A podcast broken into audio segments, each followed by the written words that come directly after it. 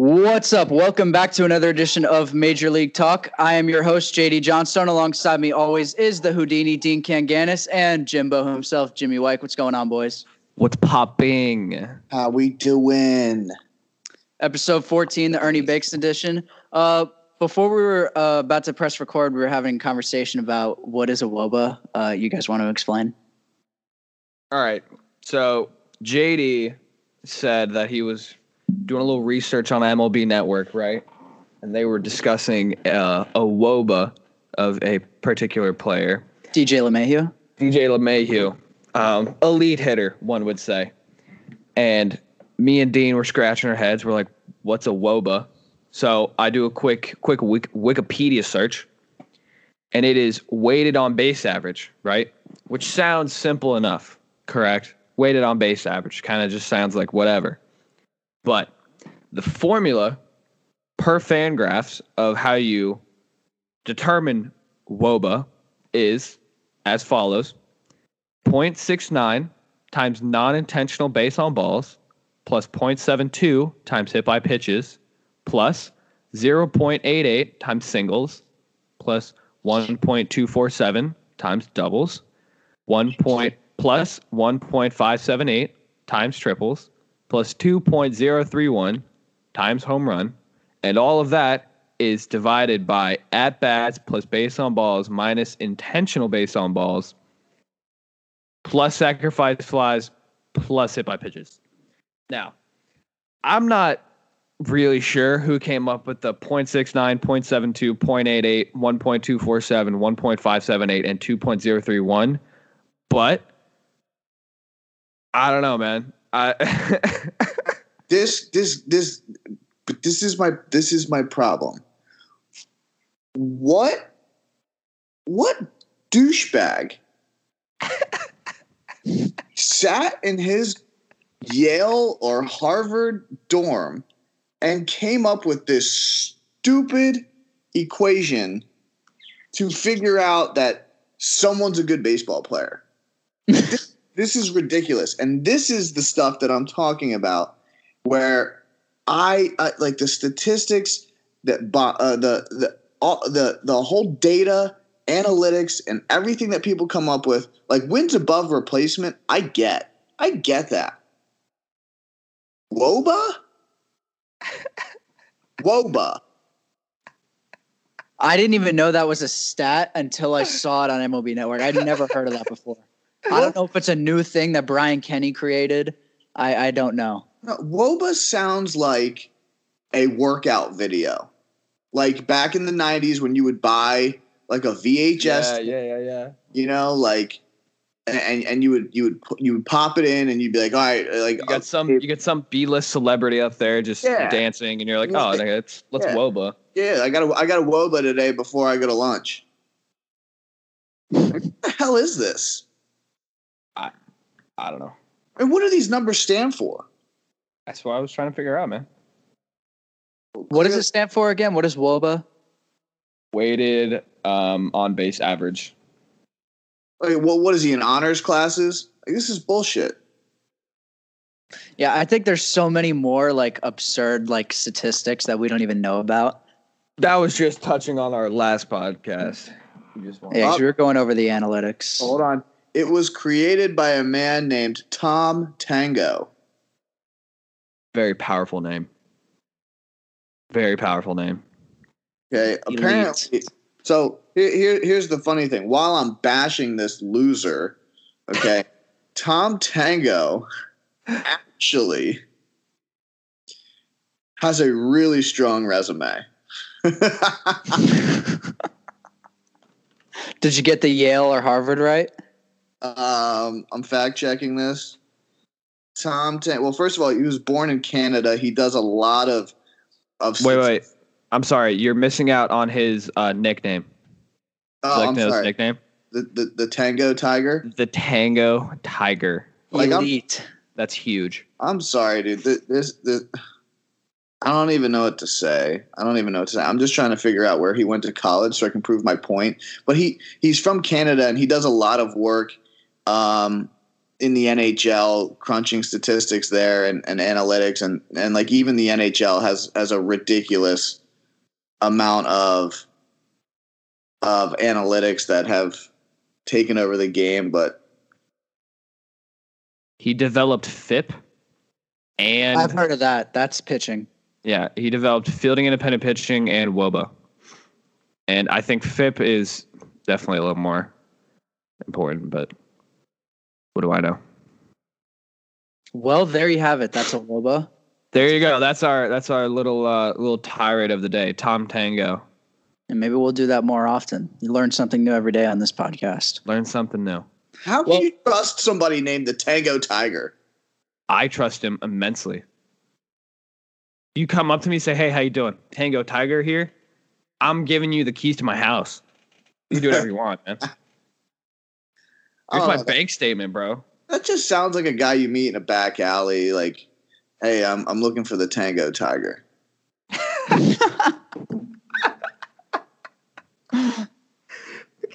He's some drug kingpin. Like it's a speakeasy. Yeah, Tango Tiger here, and he just like opens the door. Like that's the floor lowers. That's a prohibition gangster name, right? Yeah, that's what it is. That's what it is.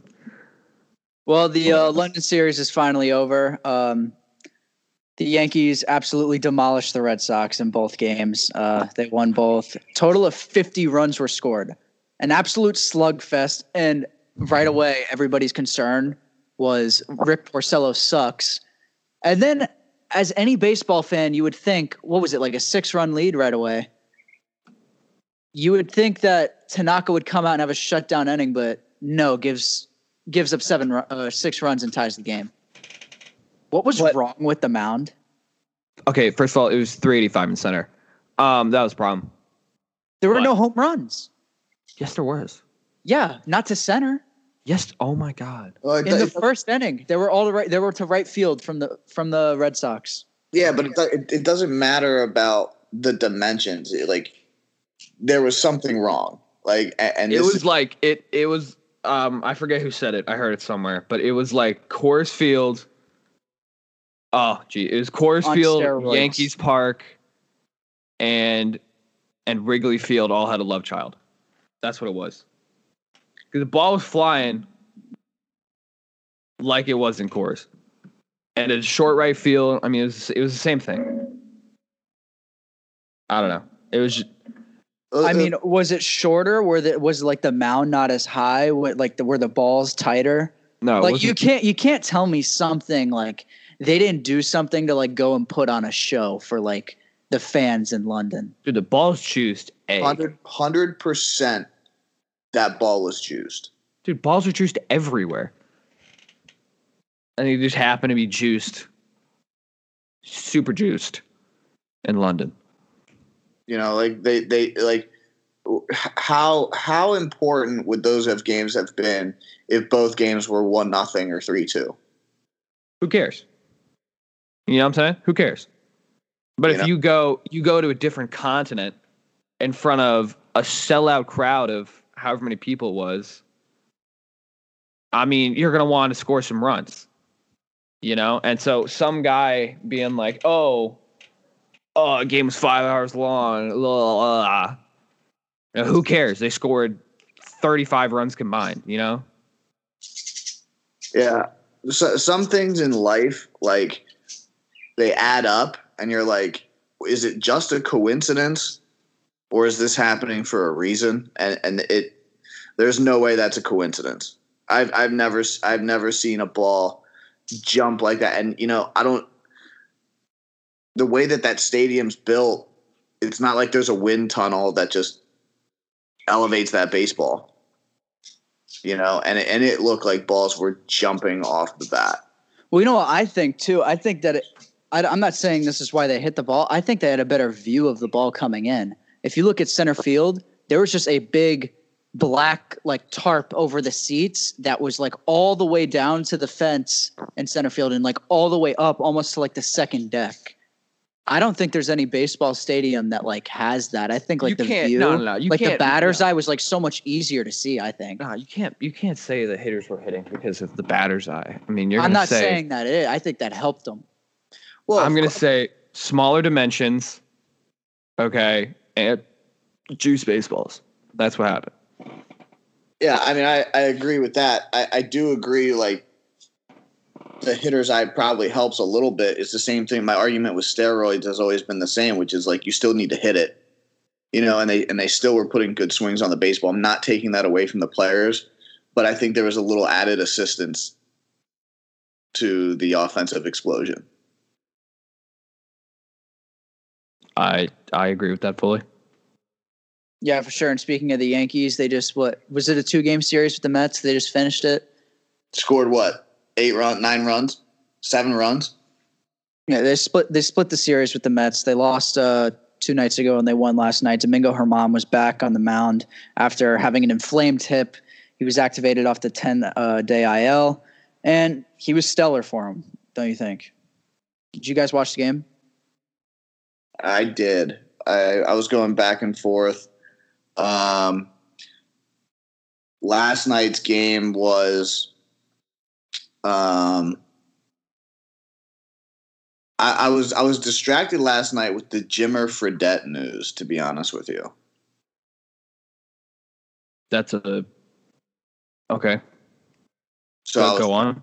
I was trying to get to the bottom of why this guy comes from China, gets some looks with the Warriors, and after 2 games just packs his shit and leaves. I've never seen a professional athlete quit, except that guy on the Bills last year that quit at halftime. Oh yeah! By the way, sick. Dean's a big Knicks fan. What do you think about the Nets? How about let's talk about the Knicks for a second? Okay, how about the Nets. So how awesome is it to tank to get nobody you wanted? See, here's the thing was like for oh my god. First day, and I'm gonna try and be quick. I swear to God, I'm gonna try and be quick. But the whole strategy, right, was to clean up the organization because it was a mess. Okay, they traded Porzingis not because of cap space, but because he told them he's not re-signing there. So the deal had to have been done. Okay, I'm fine with that. You rid some contracts, and Tim Hardaway Jr. who got overpaid to begin with. But first of all, let me say that the contracts in the NBA are a joke. Okay, Chris Middleton got $168 million, and he's a Tier 2 type basketball player. Okay, there were players that were walking away with $70 million that were Tier 3s, and that's just the way that the NBA free agency works. That part of it's a joke. Second of all, if you're the Knicks and you max out Durant, for $168 million, because if you really think about it, Durant's getting paid for 3 years $168 million because he ain't playing next year. Mm-hmm. So you're talking about a $55 million contract per year for that he's going to play. If he doesn't pan out and the Knicks gave him that money, the entire like if he comes back and he's not healthy, the entire fan base is going to blow up the organization for once again committing money to somebody who couldn't deliver. So I was okay with not signing Durant. How you lost out on Kyrie? That's what my next question was. Blows my mind, you know, and that's something that apparently he's wanted from for a while. Was you know. He grew up in Jersey. I think he lived in Brooklyn for a while. I think, you know, Jay-Z might have gotten in his ear a little bit. So, like, you lose out on Kyrie. Okay, sounds good. Okay, but for the overall moves that the Knicks made, I'm not furious with it because they signed everyone to 2- and 3-year deals. Yeah, they got Tier 3 and Tier 4 players. I think Julius Randle is probably a Tier 2 player with Tier 1 potential. But, look, you got – yeah, look at his numbers. Okay, he's solid, and he was in New Orleans. You know, he had to do it all himself. But I'm like, when you look at the Knicks starting lineup, everyone is under the age of 25, and all they had to do was do what the New York Rangers organization did, which was send a letter to the fans and say, hey, this is what we're doing and this is why. And, yeah, but you can make that same argument. That's what they're doing this year. Hey, we're going to go out and lose 50 games, but don't worry. We'll get you a number one lottery pick and Kyrie, and they did none of that. Well, so but that was my problem was they came out and said, we're the owner, James Dolan, who is an idiot. Okay, if the Rangers weren't good for 10 years, Madison Square Garden would be irrelevant. But he came out in March and said free agents are dying to come here. No, they're not. MSG is no longer the mecca of basketball. You can't sell it to the younger generation. I'm getting pissed. And the point is, if you can build the team organically, I'm fine with it. But you need to make the playoffs in the next 3 years. No excuses. If you don't make the playoffs in the next 3 years, have the balls and sell the team. That's all I'm asking you to do. And they're already talking about, well, in 2 or 3 years, they're going to offer Giannis a super or a max contract, and then they're going to super max him after those 4 years. Like, you can't plan for free agents anymore. You just need to build through the draft. I'm perfectly fine with R.J. Barrett. I think he has a higher upside than Zion. I think Zion. I'm a huge fan of R.J. Barrett. Yeah, I think Zion. Huge fan of R.J. Barrett. I love R.J. Barrett. I think Zion's going to produce more year one. I think R.J. Barrett has the most upside in the draft. And everyone was sold on Ja Morant. I'm not a big fan of someone who played at Murray State. I know, like Kawhi played at San Diego State. There are plenty of people that play at mid-majors and come in and take the league by storm. But I'm perfectly fine with the Knicks. Steph played at Davidson. Like, after the dust settled, I'm okay with it. Was I pissed? 100%. But am I okay when the dust settled? Yeah, I'm okay with it. But they're going to suck.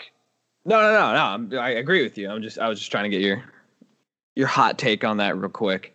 Sorry. Well, and that was Dean's quick. And we digress. But before we move on from the London thing, I forgot to mention, did any of you you guys watched the game, right? Did you watch part of it? Yeah, I watched the game. I watched it. Did you guys notice every time there was a foul ball or a home run hit and someone caught it, everybody gave them a high five for catching it, and they were oh my gosh, can I see what the baseball looks like? I thought it was the funniest thing. Somebody tweeted in the stadium on the Jumbotron before the game. They said it read, "Don't forget, if you catch a ball in the stands, you can keep it." And I was just like, well, yeah, because geez, in cricket, man, that's a throwback. Okay, well, I don't know how big cricket is in the British Isles, but I was sitting there, I was like, that's it's cool because that's a whole another culture and another continent and just a whole another group of people that are getting involved in baseball now. I think it's good for the game, obviously. But it was just kind of cool to see people experiencing it for the first time.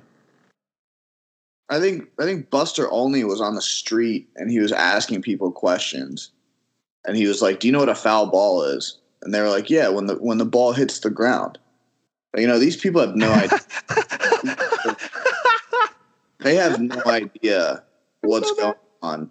And it's okay, because I think you got their attention a little bit. But if the MLB tries to expand, to London, I don't know.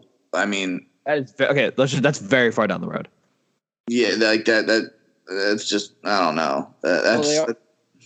They are coming back, Cubs and Cardinals next year in London. I don't think they're ever going to send an expansion team out there, though. I don't think you can. I mean, I don't think you can either. Unless they come to the U.S.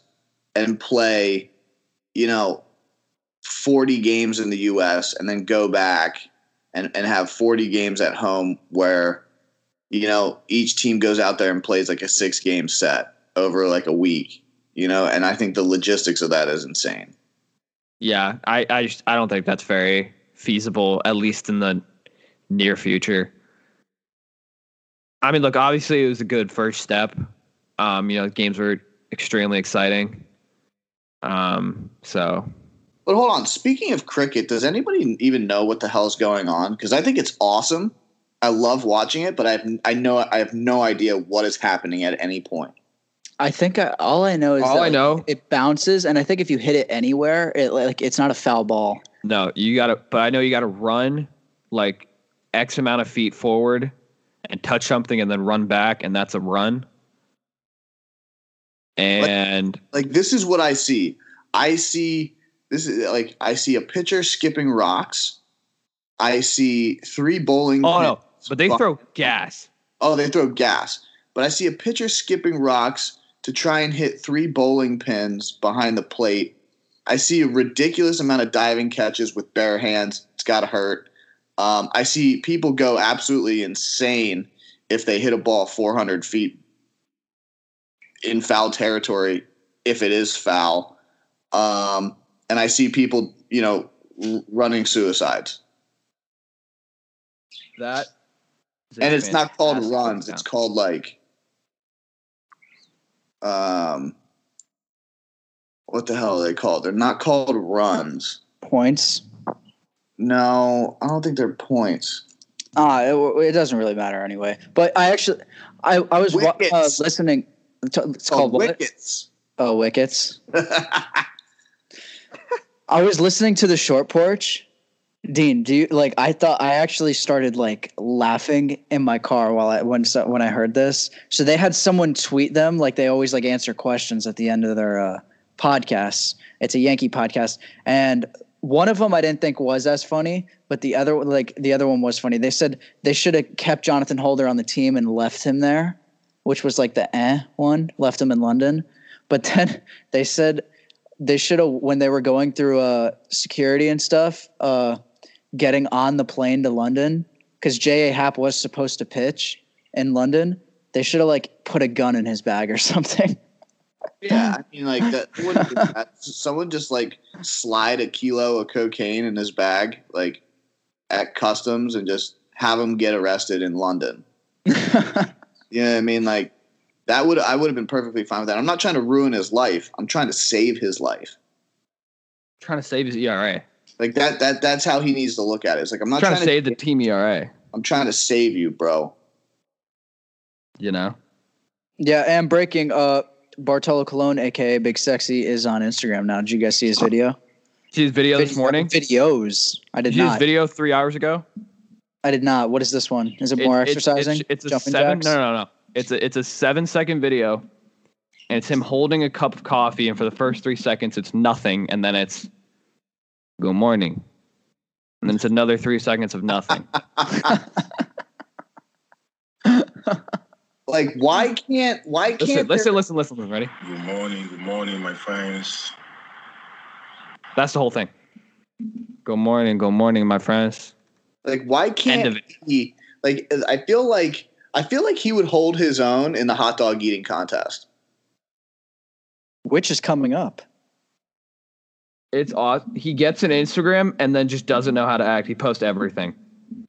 Post a picture of his pool table, just sick. And then the next picture is him in, I don't know, some waterfall. And there's another one of him riding a bike, and then another one of him flying a plane, and those are all in a 5-minute time span. Yeah, it's the greatest thing that I think that's happened on Instagram for a while. But if you want to follow him, it's at bcologne40 if you want to follow him. Well, if you also want something interesting, follow Tanaka's Twitter. He says everything in Japanese, and it's translated to English. And it sounds hilarious. After every time he pitches, right?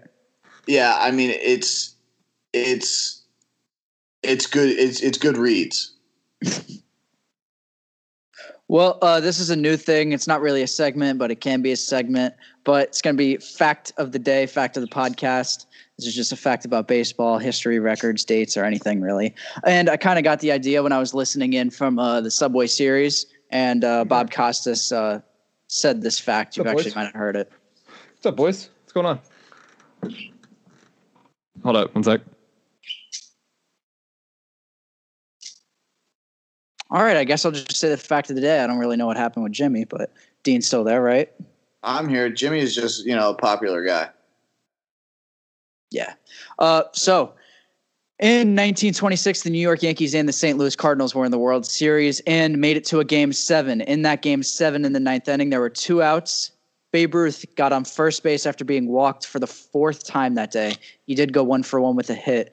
Now the left field, Bob Musil, a .315 hitter that season, was up to the plate with Lou Gehrig on deck. Ruth stole second base and was caught stealing to end the World Series, making the Cardinals the 1926 World Series champion. Ruth was out by 10 feet, and they say he just put his head down and walked straight back to the dugout. And after the game, he said, "I tried to steal because I thought they wouldn't expect it." Wow, I did not know that. That was the fact? I don't even think you heard the whole fact because you left, but yeah. No, I'm here. It's a good fact. I think it's a good fact. It's cool to know, but if you look at Ruth's size, why would you even if they didn't expect it, they're still gonna throw you out by 10 feet. Well, I also read he was a 500 had a 500 stealing percentage that season. 50% 4 bags. Yeah. I don't know how many bags he stole. Okay, well, 50%. If you brought a test home and said, "Hey, I got a 50%," no one's happy about that. It's not a great stealing percentage. I'm not gonna lie to you, JD. I'd never lie to you. Well, that was my fact. I thought it was something neat to know, something you didn't know.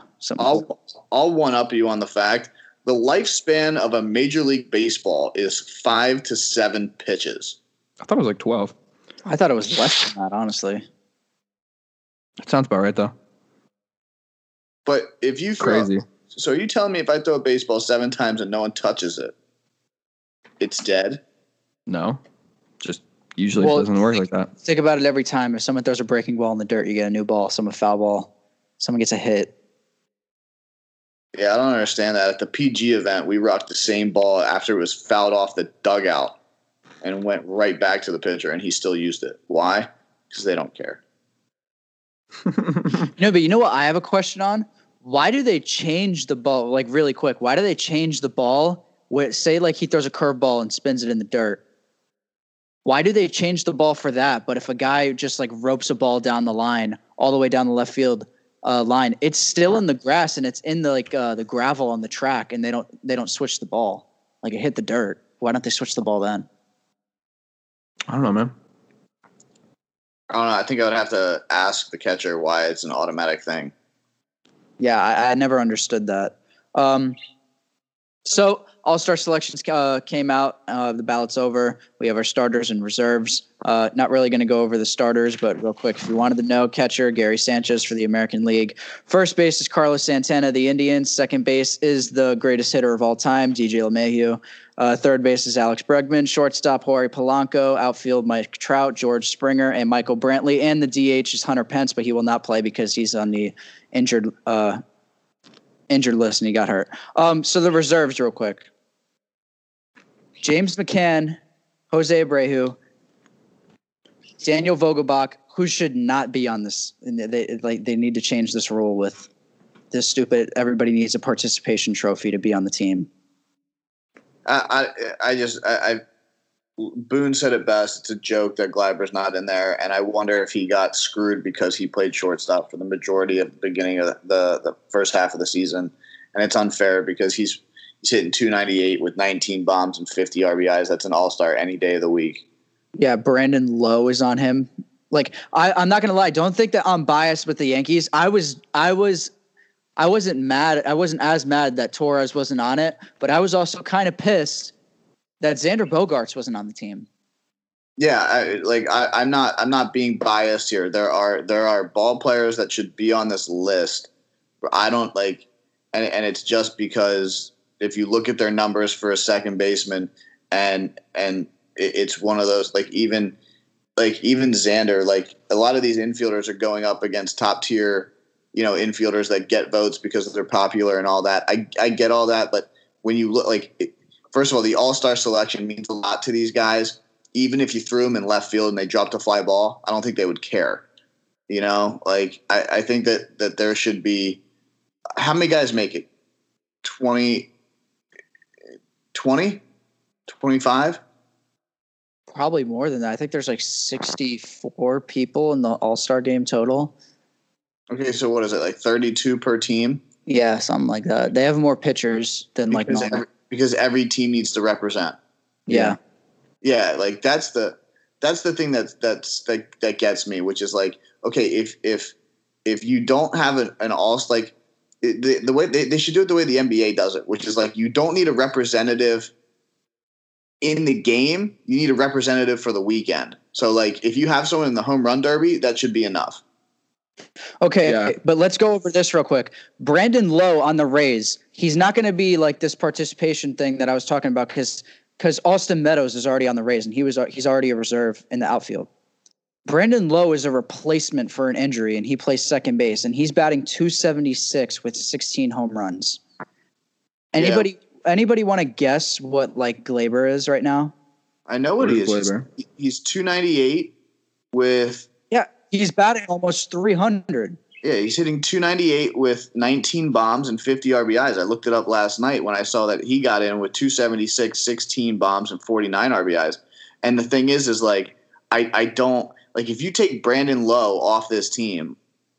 Okay, are they still going to compete? Yeah. You know, if you took Gleyber off the Yanks, and I'm not being biased, but if you took Gleyber off the Yanks for the first half of the season, you know, where would they be? Not where they're at.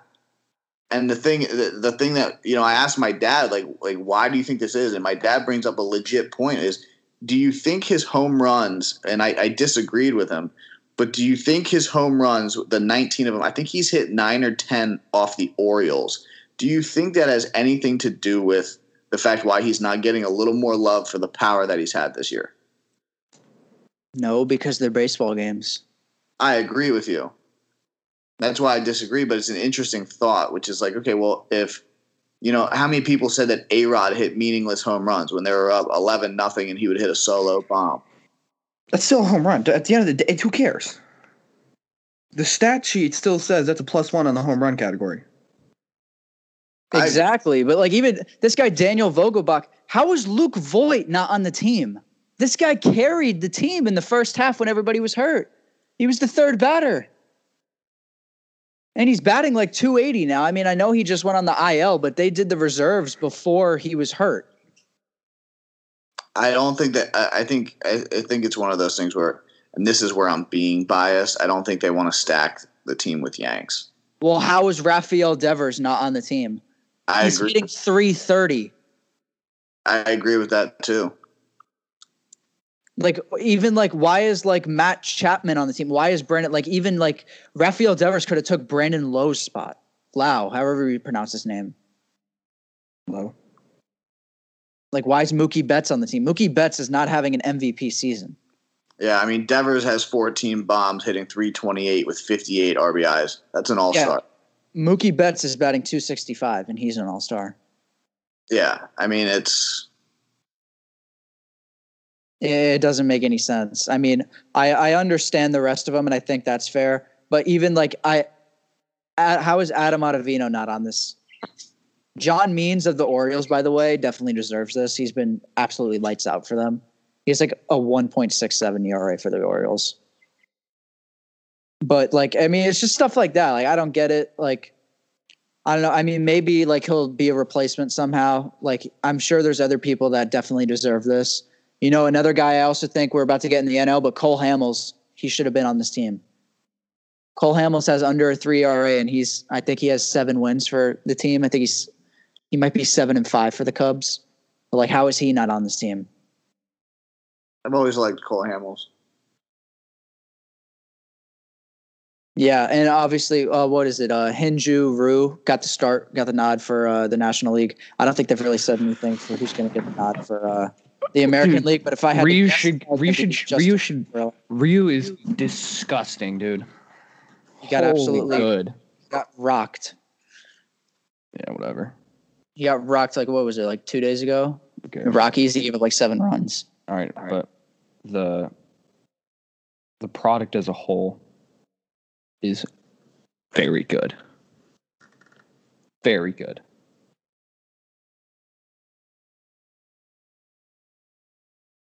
I'm not sold on Ottavino. Why? Because the one bad outing, what was it against the Mets like last night or 2 nights ago? I think he has the most filthy slider I've ever seen next to Chapman and like Andrew Miller. You know, his slider's filthy. I'm just not sold on him. Like, and here's the thing is like, I don't know, maybe I've been watching too much Britain lately. You know, Britain has turned into Brad Lidge. Like, I'm going to throw one pitch. Lidge was the slider. Britain's just the sinker.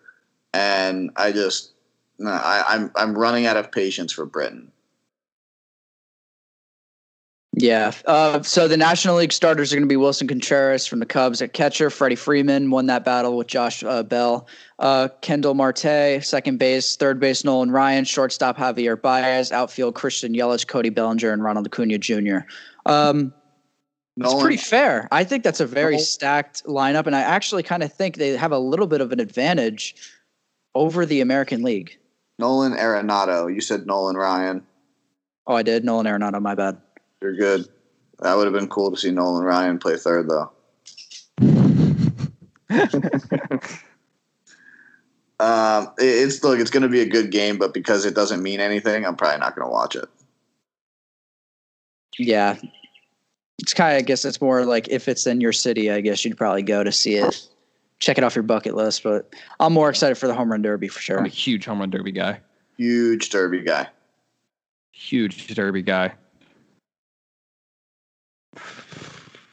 Yo, Pete Alonso, bring it home. Don't worry about it.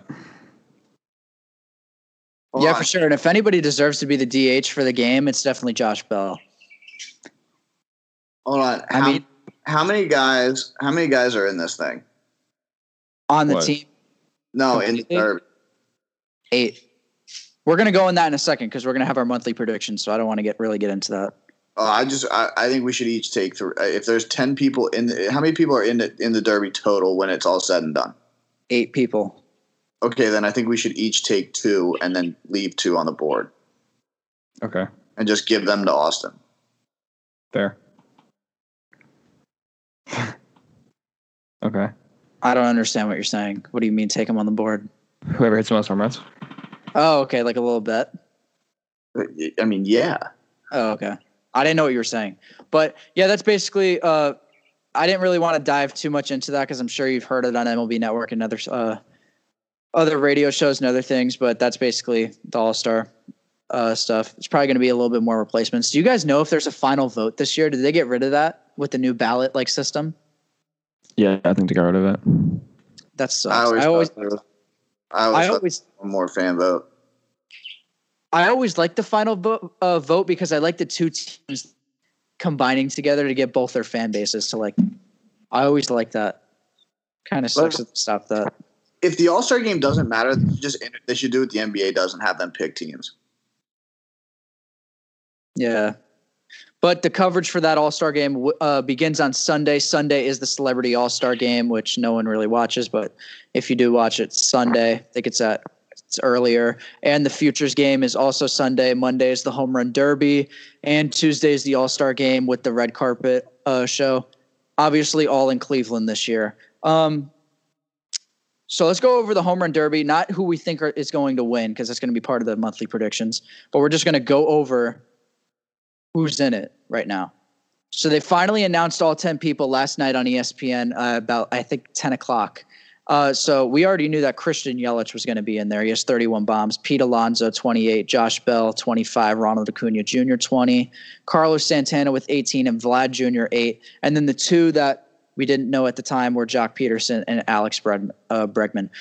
My question to you guys is, who is going to hit the furthest ball at the Home Run Derby?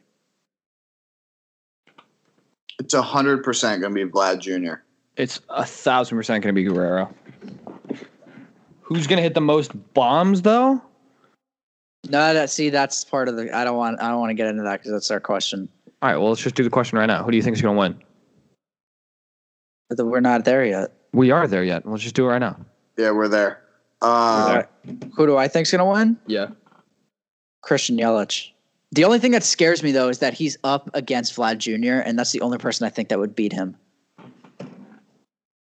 I think Jock Peterson's going to win. But if I had to guess someone else, it probably would be Josh Bell. Jock Peterson. I'm gonna go with the rookie. I'm going with Alonzo. Such a Knicks thing to say. Well, you know, New York needs all the uplifting we can get right now. So let's go Pete Alonso. Oh, did you guys see that crazy thing on what is it, SNY? Like they cover the Mets. That's like their television broadcast. Did you see their tweet? No, what was it? They said, who would you rather have in your organization, Pete Alonso or Aaron Judge? That's not even comparable. Yeah, Pete Alonso. Are you crazy? I know you're just... Why would you say Aaron Judge? Because he's probably 30 times better. Not even probably. He is. Aaron Judge has played more than one season in the bigs. Aaron Judge, he did hit 50 home runs. I don't think Pete Alonso has. Aaron Judge won Rookie of the Year. Aaron Judge was second place in an MVP voting and probably will win an MVP. I'm sure Pete Alonso will too, but Aaron Judge is a better baseball player than Pete Alonso is. That's just your opinion, man. That was a joke of a question by SNY. I don't know how you even say that, Pete Alonso. Look, Alonso's going to be really good. Yeah, agreed. Alonso's going to be very good, and here's the reason why that conversation is even being brought up. He's 24. Okay, he's probably the brightest thing the Mets have had since a young David Wright. You know what I mean? So it's a comparable question. If you look at both of their rookie seasons, the numbers are comparable. The only reason why I don't feel like this is a discussable topic is because he plays first base. Well, not only that, he hasn't even played a full season. That's why I was like, what do you like? That's not even a question right now. I know, but you know, Judge does have a history of getting hurt. Okay. The first sign of like any injury prone stuff was this year with the oblique. He got hit in the wrist. That's not his fault. Someone threw a ball at him. So other than that, no, he doesn't have an injury like past, really. No, he doesn't. That was the first time he was on the IL was last year when he broke his wrist, which was not his fault because he got hit by a ball. I think it's more of a comparable argument than you think.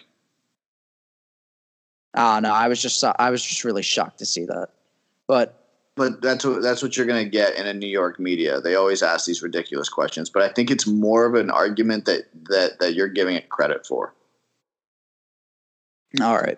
And the only reason why you don't want to even come close to this is because Judge is going to be bigger than Jeter was if he continues to be healthy. Agreed. Correct. Totally agree with that. But Judge is 27, Alonso's 24. So if we reevaluate this in the next 2 years, you might have a different answer. All right, well, we're not having technical difficulties, but it looks like Jimmy is because he lost his internet. Oh, that's a problem. And it is because we were just about to go into monthly predictions. So maybe he'll get back on the call. Hopefully he will, but while we wait for him, we are going to go over the monthly predictions. Let's go over June real quick. The first question we had last month was, will Aaron Judge be back for the London series that takes place on June 22nd? Me and Jimmy both said yes. We both were correct. Bonus question, Troy Tulowitzki and Stanton join him. I said yes to Stanton, and he did too, and he said no to Troy Tulowitzki. We were both correct. Which team will hold the wild card spots in each league by July? I said the Rays and Red Sox. I was wrong. The Rays are the only team right now. The Athletics have the other spot. And I said the Phillies and Cubs, and I was correct with both. Jimmy said the Red Sox and the Yankees. He was wrong, and he said the Braves, and I have no other answer, and he was wrong with both. The Braves are leading the NL East right now. Question 3, where's Dallas Keuchel going? We both said the Yankees. We were both wrong. And fourth question, which player currently on the IL will have the biggest impact for his team? I said Didi Gregorius. I was correct. Jimmy said Giancarlo Stanton, and he was wrong. And question 5, which struggling star will turn it around by the end of the month? I said Ian Desmond would turn it around, and yes, he has. He has batted .385 over his last 15 games, over his last 30 games, which is basically a month. He has batted over .300.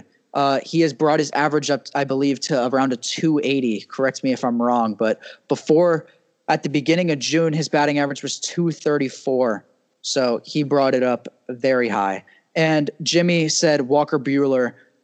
And this was the part that I texted you yesterday that you were going to have to decide which one of us were right. Obviously, Jimmy's not here, so he can't really say his side. But Walker Buehler did have a good month. So my question to you is, who gets the point? Ian Desmond batted .385 the last 15 games and well over .300 the last 30 games. But Walker Buehler absolutely shoved this month. So it's your choice. Oh, man. I mean, I feel like I'm on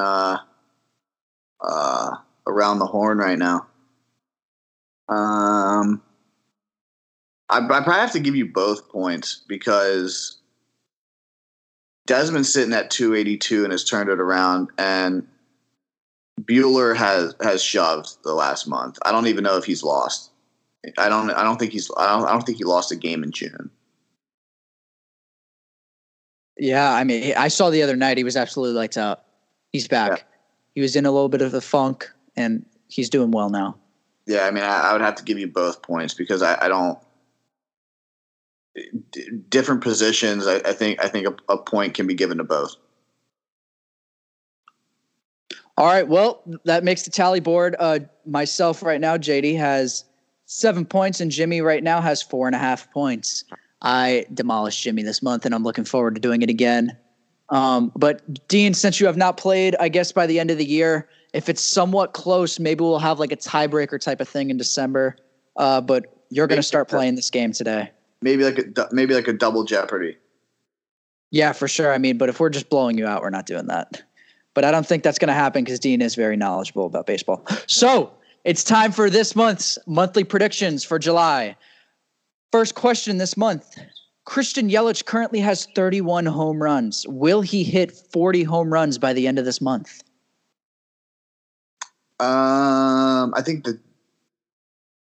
When's the Derby? Next weekend or this weekend? The Derby is on Monday. On Monday? Okay, so I think he wastes all of his home runs in the Derby. I'm going to go no.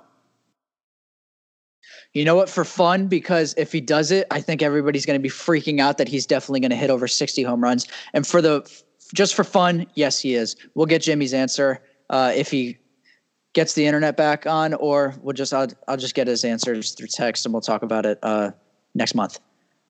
Question 2, who will win the home run derby? I said Christian Yelich. I'm sticking with that. Like I said, if I had to go with someone else, it'd be Josh Bell. Who do you think will win the 2019 Home Run Derby? I'm going.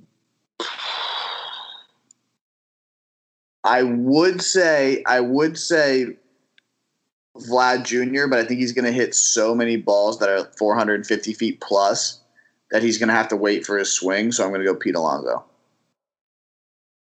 All right, good choice, good choice. And question 3: who will be the All-Star Game MVP? My answer, this is the year the National League's finally going to beat the American League.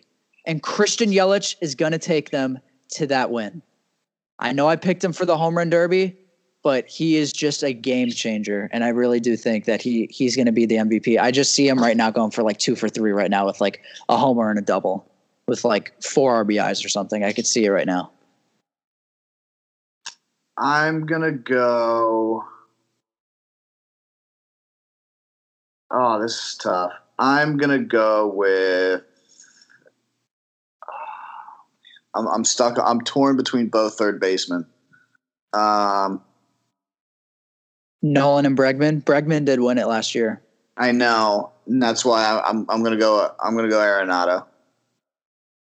Oh, so you do think the National League will win? It usually goes to the team that wins. So if the American League wins, then that's it. Well, that's garbage because I feel like if he goes 2 for 3 with 2 bombs and they lose in the 9th, it still should be him. I mean, I don't know if that's how it works, but like it's more likely the team that wins is going to get the MVP. That's usually how it goes. I'll go with Arenado, but just for the record, I still think the AL wins. So I'm hoping I can do something. Like I just want I want to be a pioneer. That's just what I want to be. And question 4 for this month: we're getting close to the trade deadline. It's July 31st, actually. Who will be traded by the end of this month? My answer, Shane Green of the Detroit Tigers will be traded this month. Listen, relievers is the big market now in baseball. Like we said last podcast with analytics, we're stepping away from starting pitching, and you need a good bullpen if you're going into the postseason, and the Detroit Tigers are not having a good season. They will not be making the postseason, and guess what? They're going to be trying to make their team better for the seasons to come, and I think Shane Green is going to be gone. I don't think they're going to get a lot of huge prospects for him wherever he ends up going, but he will be leaving Detroit, I think. Max Scherzer. Oh, I wish. I don't see it, though. Max Scherzer will be gone, you think? I think someone unloads the bank on him. Bonus, who will that be? If I had to guess, I think Shane Green would go to the Braves. Or maybe even the Red Sox, which would kind of suck, but I wouldn't be surprised. For a bonus, where does Scherzer go? You're going to hate my answer. You're going to hate my answer. Where's he going? I think he goes to the Red Sox. Wow. You know, and usually I could see it. I really don't see that. I don't see it either, but Sale's not anywhere where they want him to be. And if they're within 5 games, you know, they're 2.5 out of a wild card spot. That gets you in.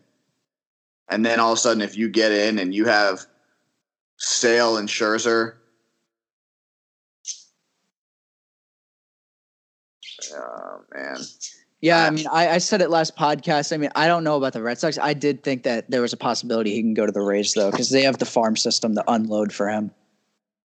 And, they're the clock is ticking to where I think, they need to, make a postseason push, this season. They need to make the playoffs this year. Yeah, they need to, and it would not surprise me if they trade for him. Yeah, it's desperation time for them. Yeah, and question 5, last question for this month. What team will make up the most ground in the standings who are currently behind, obviously not in first place? My answer actually contradicts your answer for the last question. I think the Nationals are going to turn it around. They've been playing great ball. You know, I mean, I see them making a wild card push. I don't see them winning the division at all. I think that's either going to be a battle between the Braves and the Phillies. I do think the Braves will win that in the end.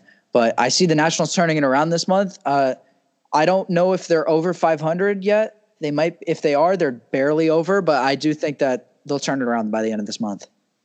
And it's funny you say that because as I was talking about it, I was sitting there thinking I should probably say Bumgarner, but if the Nationals are in contention, they will not unload Scherzer. Well, of course. If they slip to below 500 before the end of the month, he's gone. But. For sake of conversation, I will say, oh man, I'll go with the Angels. Go with the Angels. Right. They're sitting a game over 500. I don't think they come close to winning the division. I was gonna say Athletics, but I feel like they're I feel like they're solid right now, so I don't think that's much of a sleeper. But yeah, I'll go Angels to be, and even for sake of conversation, I'll give you a number. I think they'll be less than 2 games. I think they'll be less than 2 games back in a wild card spot at the end of the month. All right. Well, that basically wraps up our monthly predictions. We'll let you know about that at the beginning of August, I guess. So real quickly, some cool moments actually from last night. Bryce Harper got his 1,000th career hit and his 200th home run in the same at bat. This is the first time this has ever happened to where a player reached two milestones in his career. That's pretty cool. Did you even see the guy actually threw the ball back on the field? And I'm sure right when he threw that ball and he saw Bryce Harper waving his hand like, hey, I want the ball, he probably felt like an idiot because he just missed an opportunity to meet Bryce Harper. Yeah, it's just a stupid move. Where did he hit it? Where was he? SunTrust Park, Braves. Yeah, I mean, the guy's just an idiot. Yeah, and it barely got over. Like, scraped right over. He got the ball right away and just chucked it back in the field, and Bryce Harper was rounding second, waving his hand like, hey, I want the ball. And, I mean, that was the end of it, I guess. And after the game, he said, hey, even though we lost, I mean, you know, it's a cool milestone, and luckily the guy threw the ball back in, and I got the ball. Yeah, I mean, the guy that got it clearly had no idea what he just did. Oh, yeah, he lost – like a picture with Bryce Harper and maybe even like an autograph or two. Yeah, he's an idiot. Yeah. Max Scherzer is having his second child on the way actually today on the 4th of July. So hope all goes well for him. But did you see his bullpen session in the Expos uniform? I did not. So he was throwing his bullpen because he's going to be on a what's it called? Paternity leave, is that what it's called? Yeah. Yeah, he's going to be going on that. So, yeah, he was throwing his bullpen because he is supposed to pitch on Sunday, which is, I guess, a throwback day, and they will be wearing their Expos uniforms on Sunday.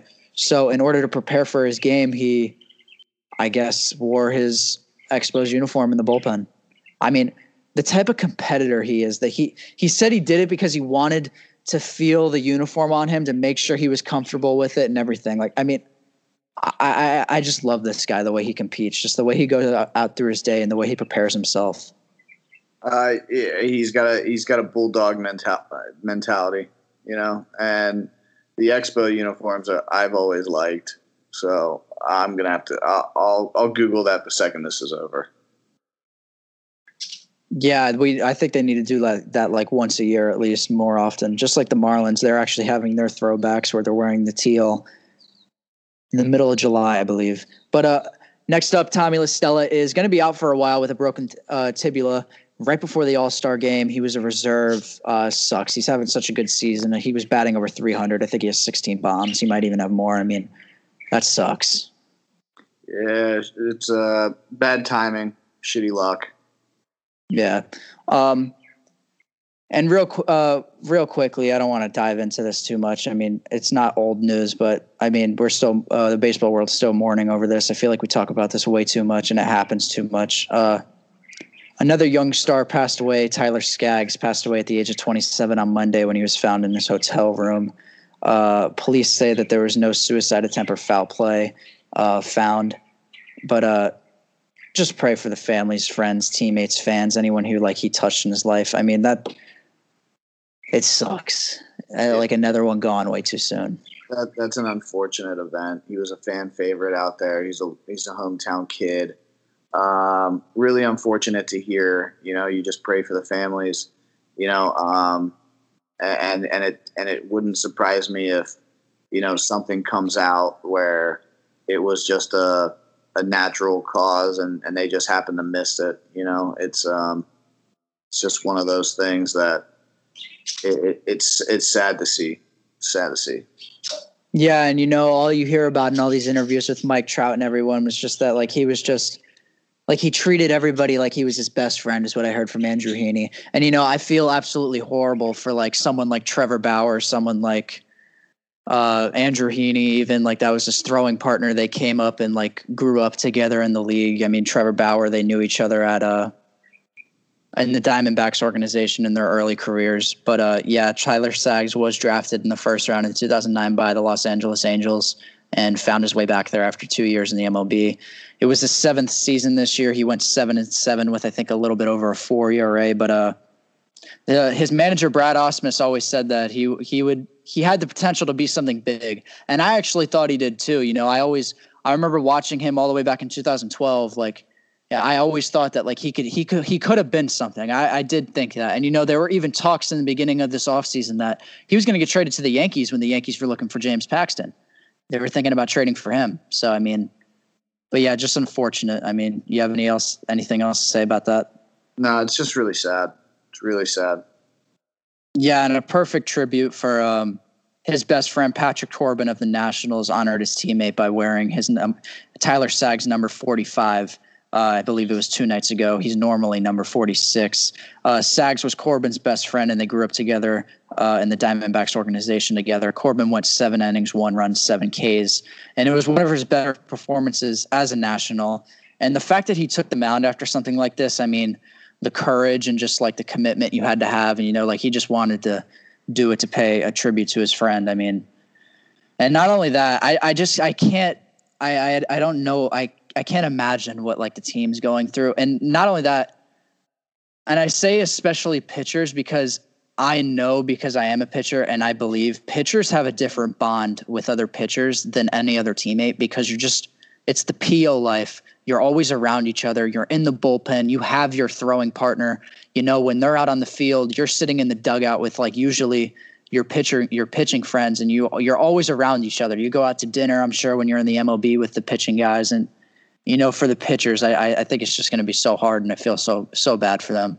Especially with pitchers and catchers reporting early to spring training, and the fact that, you know, Corbin did that dedication to him, it doesn't surprise me that he shoved that game. It's, you know, we see that many times where, you know, someone passes away and the following game is just dominated by the people that are playing for them. It's like an extra motivation. It's, you know, whether it's an act of God, they're out there, you know, making sure those barrels swing over pitches, whatever it is. It's just one of those things you can't explain. But, you know, it's always good to see the camaraderie that the entire league has when someone goes down like that. And it's sad. And, you know, you can only pray for, you know, positivity from here. And that was part of the reason why I chose the Angels for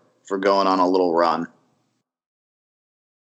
Yeah, for sure. But yeah, just another one gone too soon. Rest in peace, Tyler Skaggs. He was only 27 years old. But that basically wraps up this edition of Major League Talk. Dean, happy 4th of July.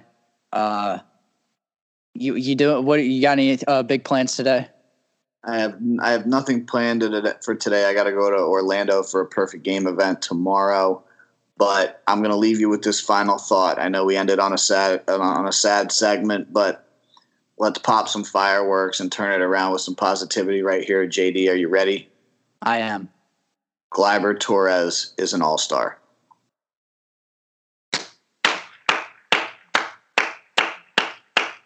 I don't know if you can hear it on the mic, but that's clapping right there. And that's job done finally by the reserve, like ballot people, whoever they are. I thought they were a bunch of idiots before, but it's about right where he belongs. So who is he replacing? Brandon Lowe. Did Brandon Lowe get hurt, or they were like, actually, this guy's not as good as Gleyber Torres. Let's put Gleyber Torres in instead. Okay. Well, he got hurt, but it's okay. They 2 rights don't make a wrong. True. 2 wrongs don't make a right. Well, tell you what I'm going to be doing for the rest of the day. A little bit of fireworks, probably hot dogs like a true American, and like the fourth of the population probably watching season 3 of Stranger Things. I will text you the second I'm 4 episodes deep. You're watching it right now as we're talking? No, I got to wait for my girlfriend or she'll kill me. Oh, dude, I already watched the first 2. It's so good. Demogorgon style. Yeah, but if you actually don't even watch that show, you probably should. It's a really good show. But, yeah, happy 4th of July to everybody. Happy holidays. Have a safe travels if you're traveling away for the holidays. But, yeah, you have anything else, Dean? That's it. Congratulations to Gleyber. Well-deserved. And I'm glad it could have happened while we're on the show. Yeah, for sure. We're about to end it. Yeah. But yep, that's all for this edition of Major League Talk. We'll see you next time.